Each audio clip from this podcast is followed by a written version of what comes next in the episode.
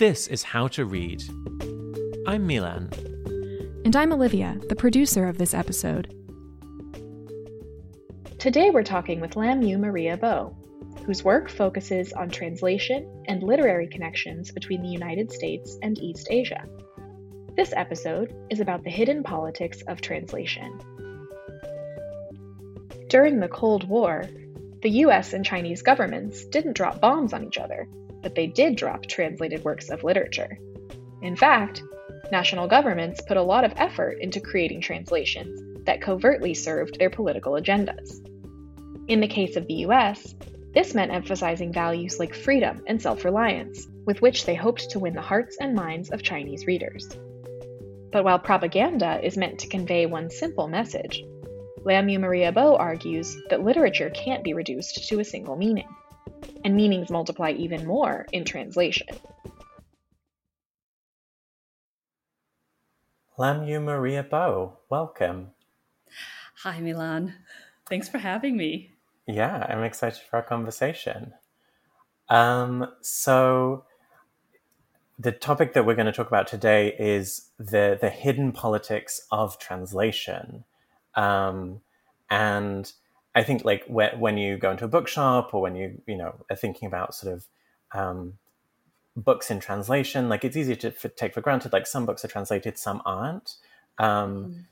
But I understand that your research is really about cases where books being translated is actually something that national governments are having a hand in. Um, you know, really like get certain things getting translated. Yes. So that there's something kind of political, even just in the sense of like what books get translated at all. Mm-hmm. Um, so, can you tell me a bit more about that? Like, how do governments intervene? What do they do? Yeah. So, my work actually is from mid 20th century Cold War when um, war was pretty much a matter of ideas and words rather than of military force. Okay, so we're not talking like World War II tanks and planes. We're talking a war, a war of ideas. Exactly. And when you're fighting a war of ideas, translation becomes very important. So I study the ideological war that has been largely ignored in American scholarship between America and China. Um, many people have written extensive monographs on the U.S. Soviet side of things. Um, mm-hmm because I think yeah, when when people hear Cold War, I think the most obvious sort of like warring opposite sides, it's like the U.S. and Russia. Exactly. But so you're interested in U.S. and China. U.S. and China, um, and I mean, it was the other superpower you know? Um, and america felt like it had lost china. That was a phrase you know in the 1960s and 70s we've lost china. So like what the us government decided they had to do was that they had to launch an all-out campaign of propaganda basically um, where they were just going to inundate the Chinese speaking world with periodicals, with novels, with movies, um, with pamphlets, some of them literally flown in and dropped into China, like by packages. Oh wow! Um, okay. To tell people like, in Chinese, of course, about you know the horrors of communism and how they should fight the government and how they sh- like America is the beacon of freedom. And so translation was a massive part of this Cold War ideological effort mm-hmm. on both sides. And so when we're, t- we're saying ideologies, are we talking? So you've mentioned communism, and then on the other side is it capitalism or democracy? Like what yeah. Yeah i think the word there they would sometimes use the word democracy. I think what they mean is liberalism. Okay. um and what does that mean? Because that's one of those big isms. I never really know what it means. Indeed. I think it means that people have civil rights that are protected by the government and that these rights are the reason that government exists to protect the freedoms of the people so that's the liberalism that the US was kind of seen to exemplify. Yes, that it was the leader of the free world. So if you look at the list of books that were translated by the US government into Chinese at the time, they were all things that like really celebrated American I don't know, the quote unquote American way of life.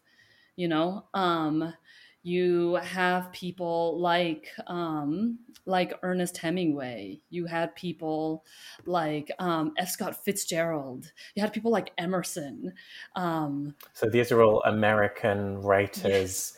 that have a certain kind of, or maybe at least the way the American government viewed it, like they're exemplifying American life, the best parts of American life. Exactly. Uh, it sounds like you are primarily interested in not just all translation, like not all books that are translated, but mm-hmm. specifically literature. Is that right? Yes. So um, why literature? Like what what is it about literature that the translations of them of, of those works are really interesting? What drew me to this project in the first place is that trying to translate a novel, like making the novel say one thing, um, is infamously difficult. That's why the field of literary studies exists. Right. Because even without translation, it's like you yeah. can talk all day about what a novel means or different mm-hmm. people's, yeah, interpretations. Exactly. What is the symbolism? what is the language here? What is the significance? Go close reading, right? What's the significance of the commas? Yeah. Of the dialogue? Um, and so, so, yeah, so that's amplified in translation, that kind of, it, it never just says one thing. Yes, mm. and that translation can even work against the author's interpretation at times. Okay. Um, it does not even adhere to their singular viewpoint. Interesting. Do you have a kind of favorite example of that? Hmm. So um, I think it's worth talking about um, this one Chinese writer translator by the name of Eileen Chang, um, who was hired by the U.S. government um, to translate Ernest Hemingway's *The Old Man and the Sea*. Okay. So, so tell me more about her, and tell me a bit more about the Old Man in the Sea. Sure. So, um, Eileen Chang is widely known within East Asian studies as one of the like most famous or most interesting um, modernist writers of 20th century China. Um, she grew up speaking English. Um, lived in Shanghai for most of her life, knew she was not going to survive the communist takeover, so fled to Hong Kong, um, and there was penniless until she ran into um, US government officials who found in Eileen Chang, like, oh my goodness, this diamond in the rough. Um, she already had a reputation and was well loved. How are you, celebrity author, here down on your luck? You want to work as a translator for us. And if you do, we'll give you a visa to the US. And so um, they were ecstatic. Yeah. Why did they ask her then to translate Hemingway's Old Man in the Sea?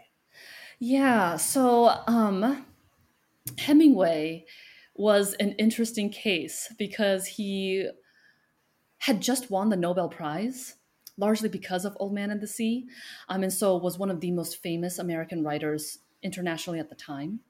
He was, however, a little bit too international for the US government's tastes. You know, like he eventually lived the rest of his life out in Cuba. Uh, so he himself was not really a nationalist. No, not quite at all, actually. But he he wrote really interesting um, literary works that could be very open to interpretation. And some of the strongest interpretations of those are self reliance.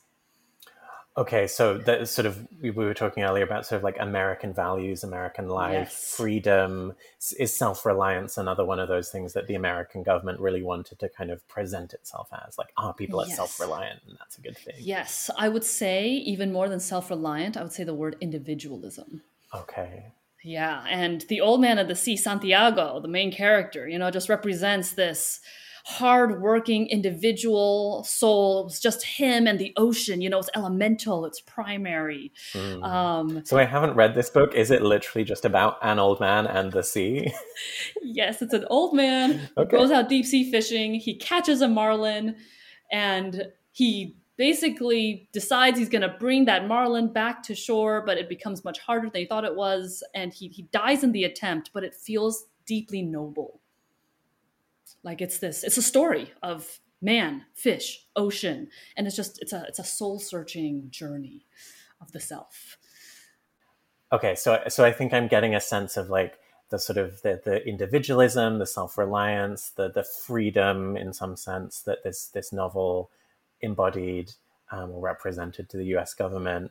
Um, so uh, the translator is Eileen Chang, is that right? Yes. Yeah. So so what did Eileen Chang do in her role as translator? Did she just do the kind of nationalistic thing? Well, see, she was a deep admirer of Hemingway's style, just writer to writer. So she tried very hard to mimic it. I can read one sentence so that you can hear it. That would be great. Um, so, yeah, a sentence from Hemingway. Yeah, here's the original Hemingway. Um, in the book, this is when Santiago, um, before he goes on his, you know, life and death journey, is like talking with the little boy that he's been training as his apprentice. And the boy says this about a memory he has in the old man's boat. He says, I can remember the tail slapping and banging and the thwart breaking and the noise of the clubbing. I can remember you throwing me into the bow where the wet coiled lines were, and feeling the whole boat shiver and the noise of you clubbing him, the fish, like chopping a tree down and the sweet blood smell all over me. Now, listen, and I think in particular, listen to that ping ping sound, like the ing sound that is the present progressive translated into Chinese. Yeah, clubbing and yeah, okay. Yeah, it sounds like this. Um, 我记得那尾巴拍拍拼拼的打着，划船人的座位也破了，还有你用木棒打他的声音。我记得你把我丢到船头去，那儿堆着湿淋淋的一卷卷的钩丝， 我可以觉得整个船都在那里抖。还有你用木棒打它的声音，就像砍树一样，我浑身都扭都是那甜甜的血腥气。Um, so I heard quite a few ing sounds mm-hmm. in what you were saying, but presumably yeah. ing in Chinese does not have that same kind of present continuous meaning that it does in English. So what what was going on there in the Chinese? Indeed, I think so. She just made she added a lot of like words that were not there in the English. I think to preserve the style to preserve like the sort of the effect of just hearing the same sound over and over again. Hmm. So, so those ing sounds that we were hearing, they don't necessarily mm-hmm. add to the meaning of that sentence in the translation, mm-hmm. but it is mm-hmm. more about the sound and the repetition of the sound throughout that, that sentence. Is that right? Yes. And I think the important piece for this book was that Hemingway himself believed this, and Eileen Chang believed this too.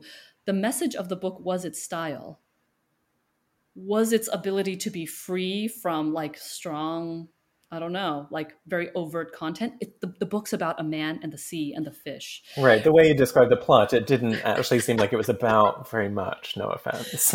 right. And so that, but that was part of the part of the point that it could be so free was emblematic of American freedom. And so when Eileen Chang decided, I'm going to translate that, I'm going to just translate style, not necessarily translate content, I think she was actually staying true to this sentiment. Okay. So, yeah, so she, you know, we've talked about the kind of like the value of freedom that the American government wanted to embody, but actually what she picked up on in Hemingway was a different kind of freedom that was actually due mm-hmm. with kind of mm-hmm. style and the freedom to just kind of have sounds that don't totally makes sense. Is that yes. right? Yes, to have, well, words that could be free from meaning. Mm. That's so interesting. So it's not that she was kind of like contradicting the kind of the values of freedom or even maybe the kind of like nationalistic goal of this whole translation project, but she did kind of locate that freedom and translate it in a way that wasn't necessarily about like the message of the novel or the sort of Indeed. I think it pushed the boundaries of what that freedom meant or was supposed to mean, according to the US government.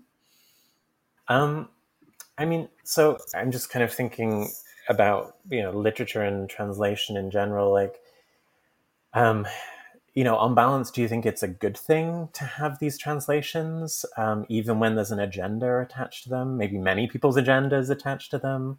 Um, is that a good thing? Is it is are there ever cases where it is you think it would be better that the work had not been translated?